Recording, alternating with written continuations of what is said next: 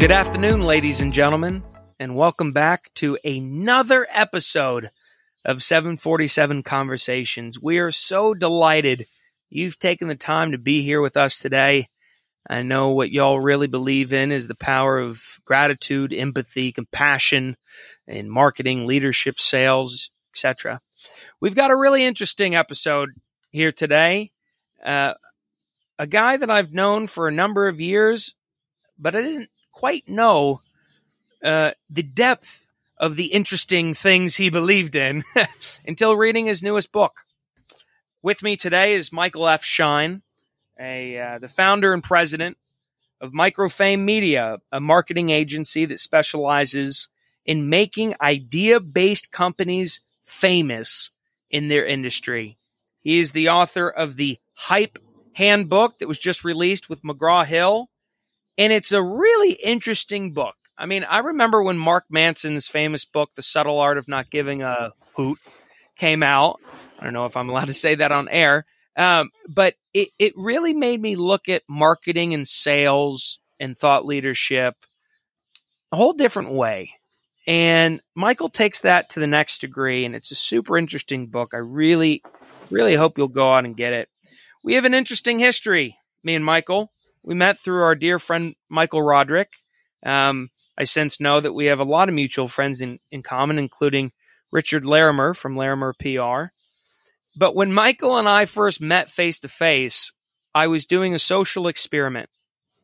I wanted to prove to myself that I could host a 747 dinner while blindfolded one night, just to prove to myself that I knew my model up and down. And so one day I practiced being blind for a day.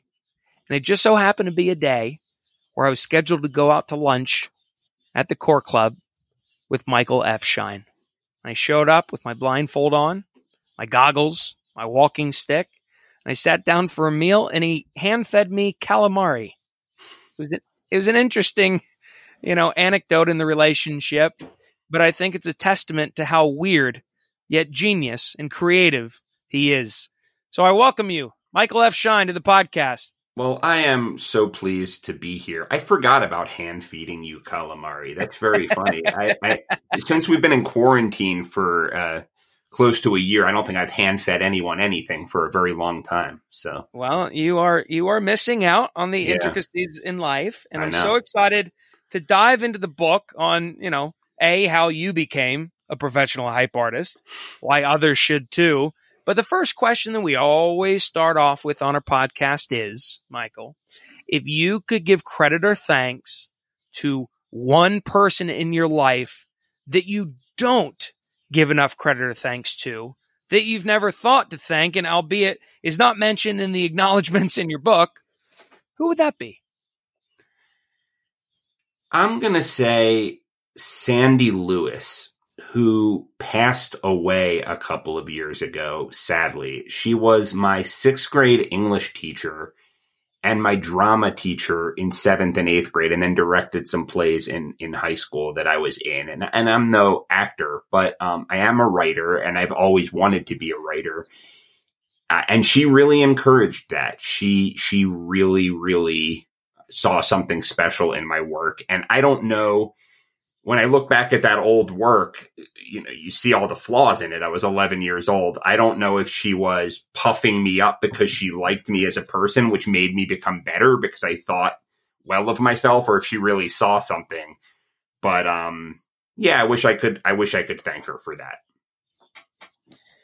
Well, as you talk about her, being influential in theater and drama and writing early on, way back yonder, and that actually being an entire chapter and hype strategy number 10 in your book, Embracing Theater and Drama, I would say her legacy has impacted not only you, but the thousands of readers that will read your book in the coming years. So cheers to her, and cheers to carrying on her legacy. Absolutely. Well, Michael, you wrote this entire book about hype. And hype is such a popular word amongst millennials and zillennials, or anybody that's looking to launch a brand or launch a B2B service-based business. Hype is a pretty interesting thing. But, you know, it's been done the wrong way through history. It's also been done the right way throughout history, as you outline in the book. But, you know, bringing an idea to life, as you say, requires hype. And to be a hype artist is to interact with people based on how they really act rather than how they say or think they do. How did this hype come into your life to begin with? Well, I've always been interested in these sorts of topics. You know, back when I was a teenager and I had no intention of going into business, I always liked learning about sort of offbeat business people that I didn't even think of as business people. So various pranksters, a lot of rock and hip hop managers who would get their bands notoriety by doing off the wall things. And that always fascinated me. And even my taste was kind of reflected in that, although I didn't know it at the time. I mean, the kind of music that I liked best was punk rock, which was less about how well you could play and sing and more about what reaction you got out of people. So it was all about manipulating emotion, but to add color to the world, which I found to be a positive thing. And then, you know, time went by. I tried to do a variety of artistic things, which we can talk about, one of which was playing in my own band that got, you know, a bit of notoriety, but we never quote unquote made it because that's very, very hard to do. And I got a job and I started to do well there. It was a very brass tacks kind of job. We operated customer service centers. And by the time I left, I was there about a decade. I was a vice president, you know, at the company. But at the end, I really hated it. And I felt that I didn't have much meaning in my life. So I eventually quit. And I tried to become a freelance copywriter. And I had a really, really hard time for a year. I mean, unlike a lot of people I know, I was not a natural salesperson. I was actually quite bad at sales. And I guess I was bad at marketing too, in the traditional sense, because I read every marketing and sales book there was, and it didn't add an extra dollar to my, you know, bank account.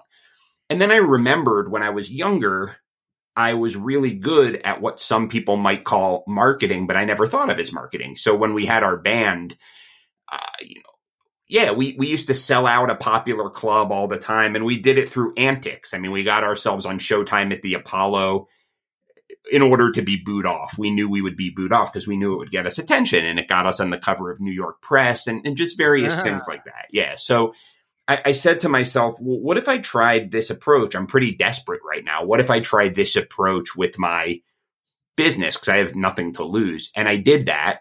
And we can talk about what I did, but it worked really, really well. And I started to get clients. So I said to myself, is it that I'm bad at marketing and sales, or am I thinking of marketing and sales the wrong way? You know, there's all of these people out there sort of giving you these platitudes, whether they're focusing on the technology and the sales funnels and the A/B testing and the do A, B, C, and D. And then there's, you know, other people who present themselves a certain way as sort of these upright, perfect characters. And then when you get to know them, they're as imperfect as the rest of us. So I said, what if I took a more clear-eyed, realistic point of view and looked at the people who are actually really good at getting a lot of emotion and attention drummed up? And if I can apply those tactics ethically, maybe that would be a cool thing to do and helpful for me and other people. And I did that and it worked. So the reason I chose the word hype, I looked to hip hop because in a lot of times the word hype is considered a negative thing. But in hip hop, it's always been a positive. It's like the hype man in Public Enemy, get the crowd excited. So I thought that was you know, we have enough marketing in the world. I think we need a little more hype. I like that. The arguably the most popular community of young kids in the world right now are people that live in what's called the Hype House in L.A. That's right. on TikTok. That's so right. It's entirely correct. And, you know, I want to spend the next, you know, part of this. Thank you for telling your story. And, you know, it's always good to know that I have a friend that I can call if I need a backyard band every now and then. Oh, but I would not count on that anymore. It's been a long time. I couldn't afford you if I tried. But no, I want to spend the next part of this conversation really talking about the interesting principles that are in your book. And I don't want to do this in sequential order. It just happens that one of my favorite chapters happened to be the first chapter. Right? Okay. This whole book is talking about 12 indispensable success secrets, hype strategies that, you know, our listeners can apply. And the first hype strategy is to make war, not love. Now, here's what's interesting on a multitude of reasons. You know, we built an entire business on gratitude and making love and bringing people together and having all this kind of good stuff. So what are we doing having someone on our podcast who talks about making war? Well, you know, hype strategy number one is talking about hatred being the great unifier, why picking fight works, the cornerstones of propaganda. You know, I have a dear friend, David Burkus, who I've been in a couple of his books. He's a dear friend of mine, but one of his recent books, which was an Audible original, was called Pick a Fight, and how that builds better teams.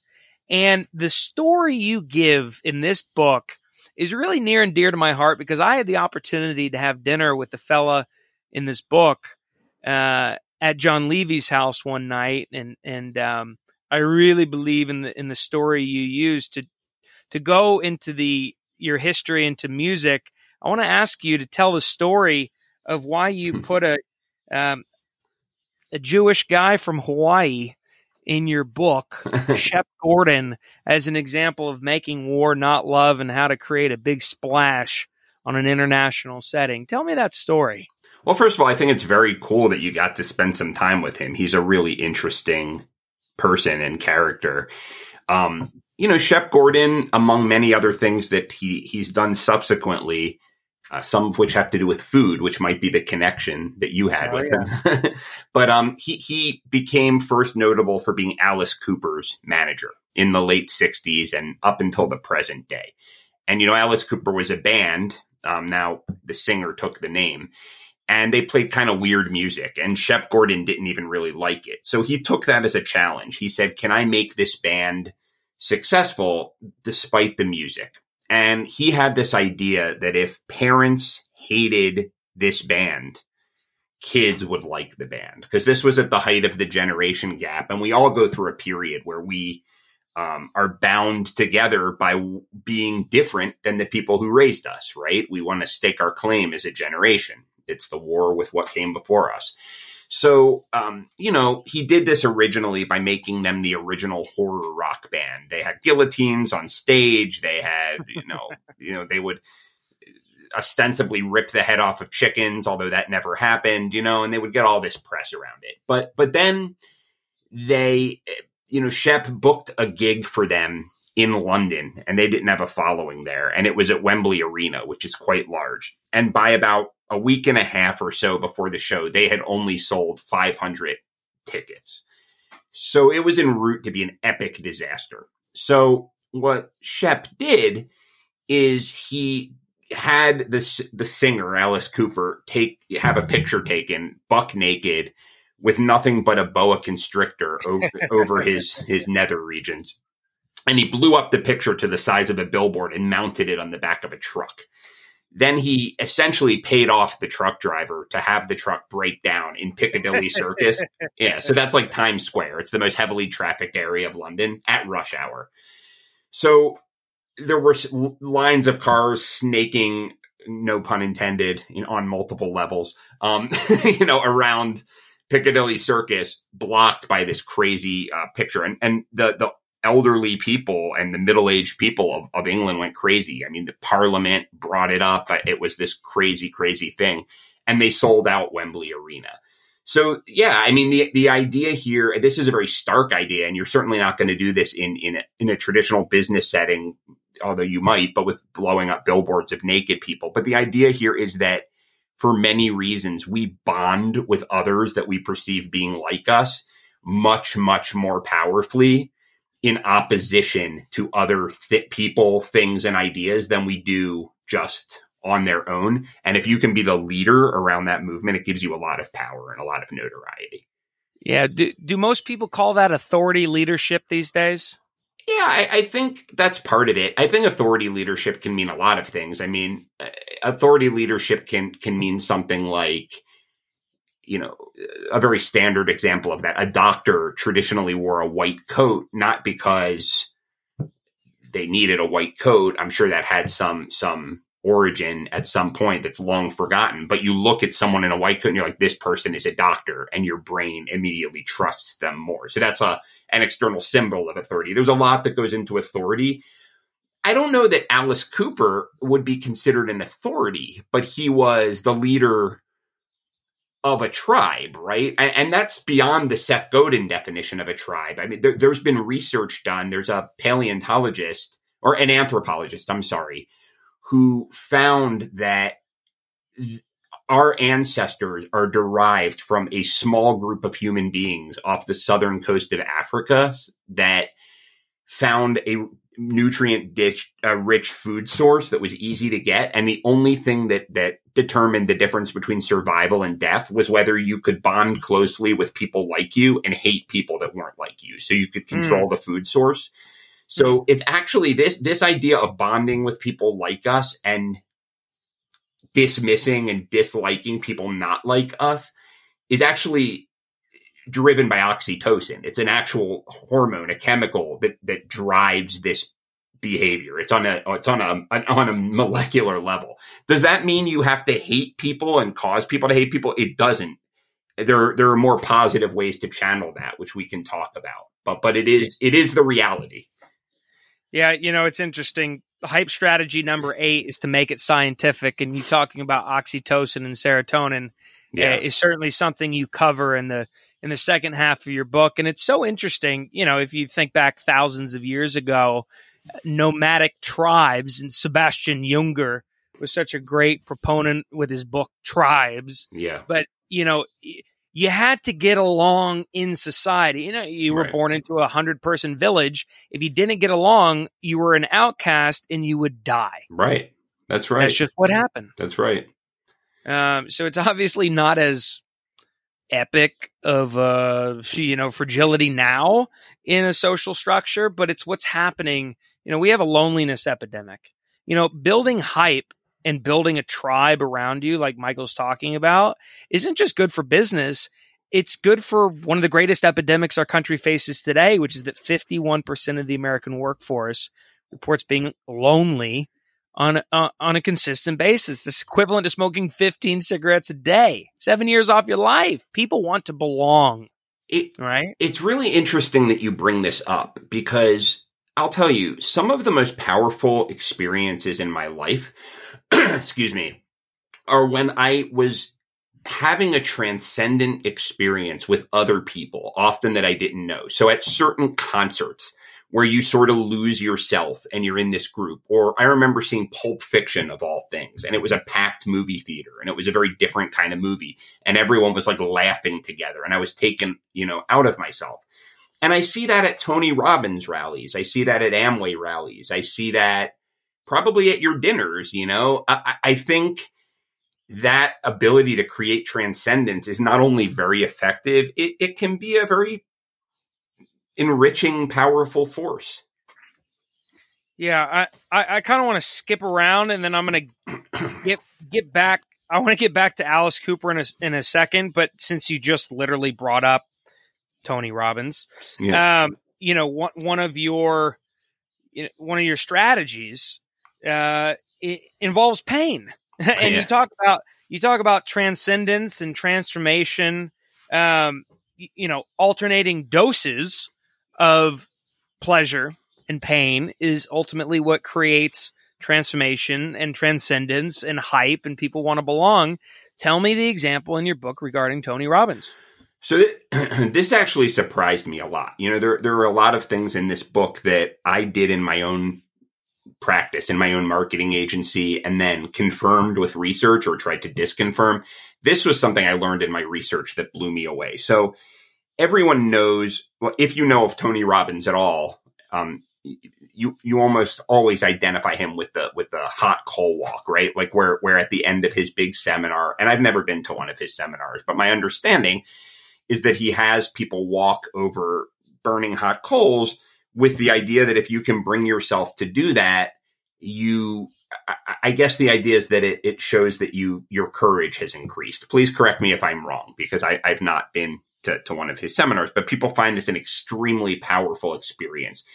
And if I'm honest, it always struck me as a little bit weird. You know, I didn't really understand why you had to walk over hot coals, you know, but apparently people love it and people love him. So I stumbled upon some research where there's this religious sect, kind of a splinter Greek Orthodox sect that for hundreds and hundreds of years, its followers come from all over to walk on hot stones.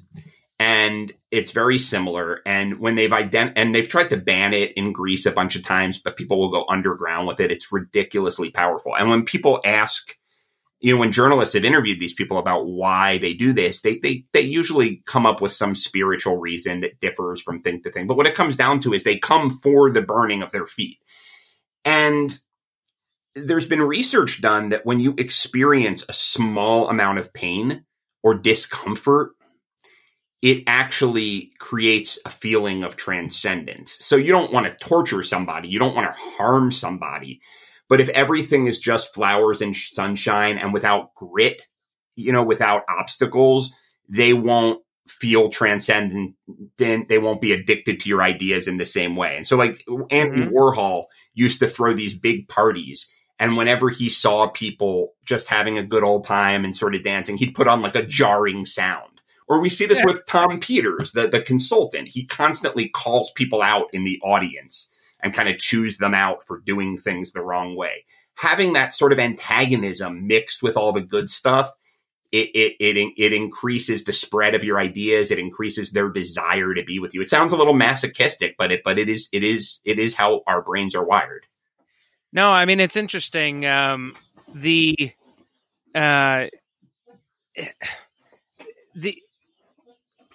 people don't.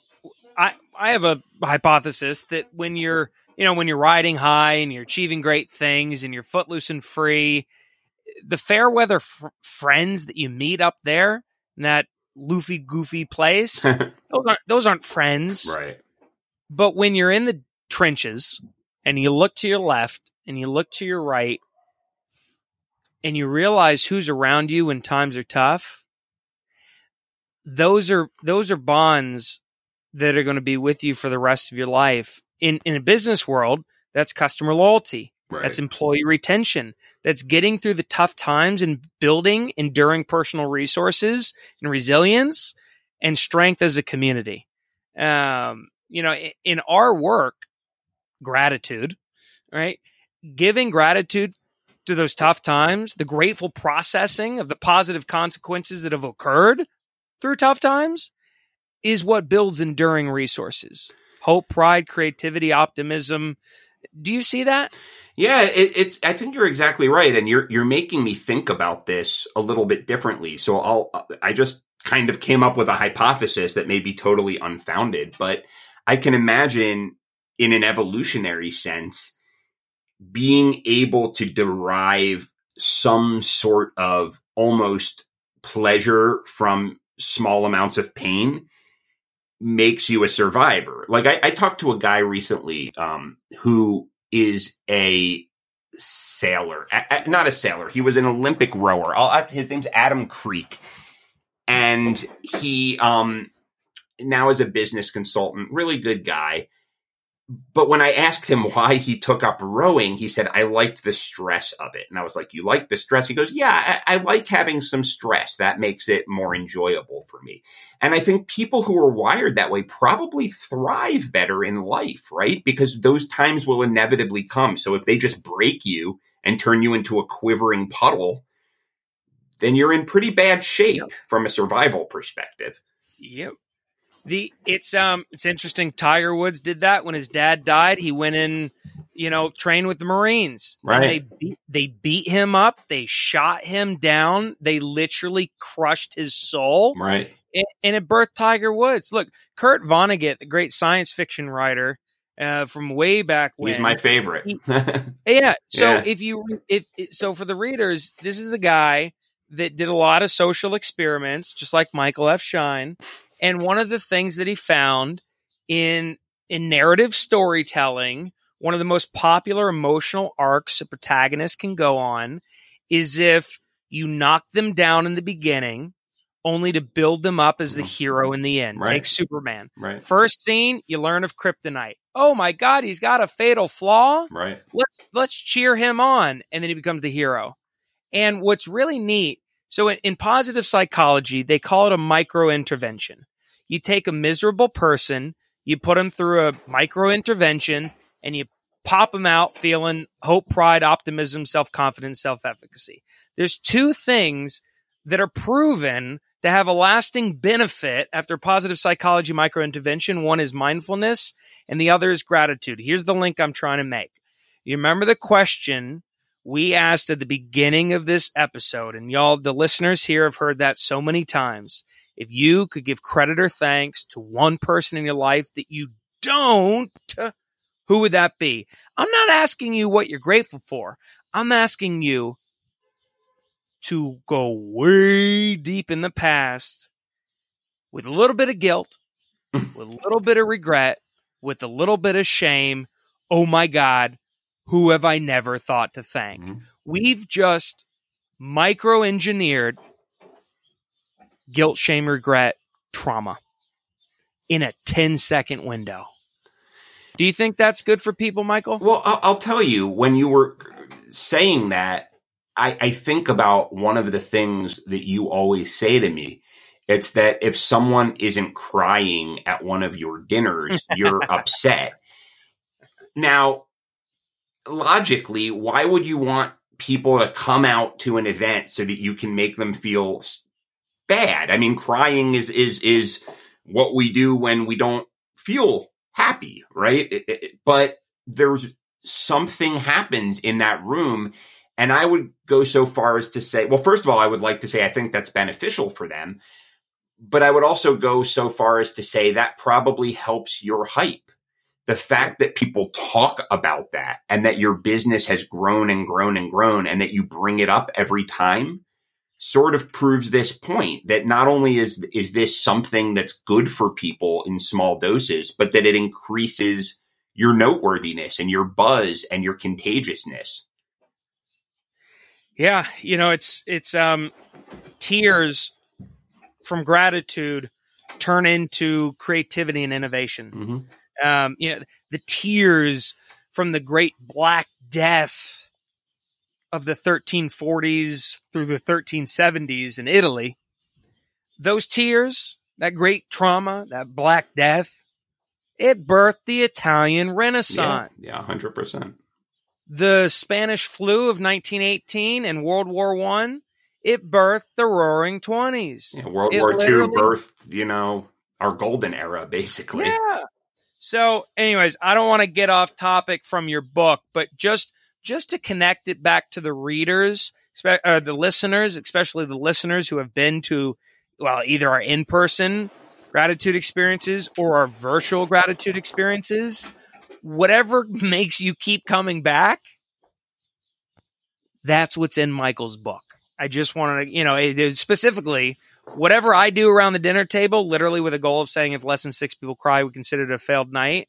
That is in hype strategy number 10, embracing theater and drama, which happens to also be the same hype strategy of the Tony Robbins alternating doses of pleasure and pain. So I want to make that. I just want to chime in here for a second, Chris, because I think you are such a good hype artist in the positive sense of the word, and you don't even know it. So like this idea that you're all about positive things and gratitude, but you're picking a fight with the opposite of that, with the opposite idea that you have to be, you know, a hard driving dog eat dog business person. You get people to cry. I mean, you do many of these things, which is why you're so successful. You just do it in a well-intentioned way. And if people could learn from my work and read my book and say, I want to use these tactics that sometimes nefarious people have used, but apply them for good. A, it can be done. And B, the world would be a much better place if more people like you were applying these things in that way. Yeah. So if you're a good person, read the book and do something about it. If you're a bad person, still buy the book, but don't do anything with it. Well, also, the bad people get it anyway. You know, I mean, they tend to come to it pretty naturally. Yeah. Yeah. I mean, you know, there's a whole chapter about Donald Trump in here. We won't even go there, right. But, it, you know, anyways, thank you for saying about me that, I mean, literally, like, I read the book, you know, a couple days ago, and last week I looked at the team and I said, all right, for our next Rolling Stone article, let's literally title it "Fuck Your Gratitude Journal." I love that. And by the way, congrats for that Rolling Stone thing. I haven't talked to you, but I did see that online. That's very cool. Hey, let's get you in. You got better thoughts than me. That's for darn sure. I don't know about that. Shout out to Scott Gerber and Ryan Paw for that. But no, me saying "fuck your gratitude journal" isn't saying fuck gratitude. It's saying fuck everything you know or think you know about what being grateful means. No. I'm going to ask you guilt, shame, regret, fear. Who have you never thought to thank? I'm going to make you cry. You're going to overcome your mommy issues, and you're going to keep coming back. That's exactly right. That's a great title. It's not fuck gratitude. It's fuck setting aside 15 minutes to talk about the 5 obvious people you're grateful for and then forgetting about gratitude for the rest of the day. That's an awesome make war, not love strategy. Yeah, right there. Totally. Yeah. That's why I'm so excited for this podcast. Anyways, I want to go back to hype strategy number 2. Speaking of gratitude. Oh, that's your jam right there. Yeah. Hype strategy number 2 is to create your own secret society, playing with ego, appreciation, and recognition. This is what I want to close out the podcast. You literally write that by playing with the most deep-seated of human desires, right, to be recognized, to be appreciated, and to be noticed, which is everything we do around gratitude and the dinner table. This is why I wanted to close on it. Also, you write about Andy Warhol in it. You mentioned Andy Warhol. Why is that so important? Because that's what I want to end on. You know, I learned, I mean, you're the master of this. And I'm not just saying that to sort of make you feel good. You know, I've really looked up to the way you tap into this idea. The idea is that there are people out there who we often think of as unapproachable. Like, a lot of us lament the fact that we're not part of an old boys network. And when we're thinking that we're not as successful as we could be, we say to ourselves, you know, it's who you know, and I don't know anybody. And something that I accidentally stumbled upon in my own career was that even powerful and influential people are always missing something that you can give them. And it's usually something very amorphous that's easy for you to give that we don't think about. So you run a dinky little blog that maybe one day will be huge, but right now it's not. Just writing someone and saying, I'm profiling the top 20 people and I've always admired your work. Can I profile you? You'll be amazed at how very powerful people will just feel honored that there's a younger person who thinks they're the top 20 person, and they'll talk to you. You know, I knew I met a gentleman once who owns a $500 million company, a company that he founded from nothing that does $500 million in revenue. So, and I was just starting out. What could I possibly give this guy? So I interviewed him for a column I was doing in Inc.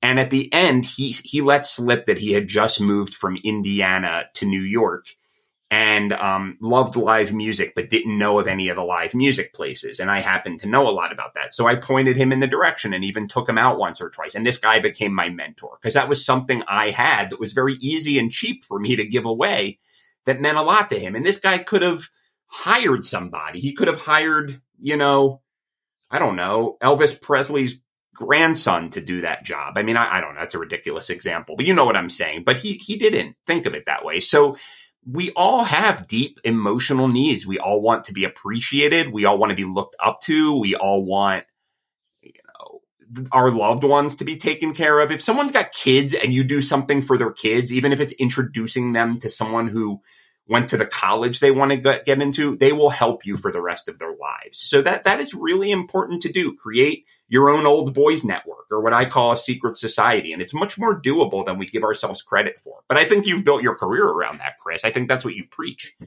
Yeah. I mean, look, I don't want to keep bringing it back to me. I just want to say yes. And look, I suck at explaining to people how we've gotten to be whatever success we've gotten. It's all outlined in Michael's book, y'all. He did the hard work for me. But what I'll connect to what you're saying when you're talking about, sometimes, people just want to share their story. I think about appreciation and recognition. And again, it all comes back to gratitude. What do you give someone who has everything in the world? Exactly. What do you buy a billionaire? You don't. You shut up and you offer to tell their story and create a safe space for them to actually be human again. Mm-hmm. Show them gratitude and let them show gratitude to others. And I swear to God, y'all, you will win every time. Very well said. Our clients run companies, everything from mom and pop shops to literally $50 billion companies. Actually, our clients are C-suite at $trillion companies. This is a proven strategy. These are strategies to not only get you in the door with any, mom and pop, mid-market, venture back, the brand, whatever you want to talk to. These are the strategies I've used literally to have face-to-face meetings with Bill Gates, Michael Dell, and even 4-year-old kids homeless on the streets of Skid Row. It works. And it's all outlined in Michael F. Schein's book. With that, I say, Michael, thank you for coming on this podcast. Do you have any last words in closing? Well, the pleasure was all mine. I really enjoyed this. And gosh, I don't know. I don't think I could say it better than you just said it. It's amazing how so many of the good ideas out there, and these ideas aren't mine. I took them from the great thinkers, the great hype artists. It's just so amazing how human beings react to the same exact stimuli with different packaging over and over and over again. And it's out there to learn. Which likely, by the way, is hype strategy number 3, perfect your packaging, same stuff, different packaging. I literally published I was speaking at the United Nations one year and I, got up on stage and I said, y'all, look, history is our greatest teacher. We'd be fools to ignore it. Innovation is just history repeating itself. Right. Looking different. It's the same shit, just looks a different way. That's exactly right. That's life, y'all. And it's also, what Michael F. Schein's talking about in this book is hope for the future of our world. Look, it's January 21st, 2021. 2020 was a pretty tough year, but let's be honest. It wasn't the toughest year in human history. We'll get through it. It's not the most socially divided we've ever been. We didn't lose the most amount of people. There have been far bigger things we've survived. The same challenges they faced then are the same challenges that we face now, which gives us hope to say, let's just package up the solutions a little bit different. Don't try to reinvent the wheel, and we can pretty much guarantee you success. Does that sound right? Absolutely. Well, we've held y'all too long. I thank you for keep tuning in. I think at 38 minutes, this is one of the longest episodes that we've done. I've got Scott Case, the founding CTO of Priceline.com, waiting in my Zoom room, and I feel so bad that I'll be late for him. But I wouldn't have any other way with the guy that once hand fed me calamari. So I'll do it anytime. Go to Amazon. You'll see the link below. Check out the Hype Handbook. Find Michael on LinkedIn. Find Michael at microfamemedia.com. Obviously, if you believe in what I do, you believe in what he does, and he'll make you millions. So keep coming back. Keep tuning in. If you like what we talked about, click that subscribe button. Share it with your friends. Promote these messages. Keep tuning in. We got really groovy folks that'll be, keep coming on this podcast. I think last week we released an episode with our dear friend, 18-time major champion golfer, Gary Player, the winningest international golfer of all time. Next week, we have a conversation, with, I don't know where it is, with Kansas City Royal, the voice of the Kansas City Royals, Joel Goldberg, and his new book. So keep coming back. It works if you work it. I hope y'all are having a phenomenal day on Earth. Remember, folks, it's your world. Go explore it and do it with hype. We'll talk to you soon.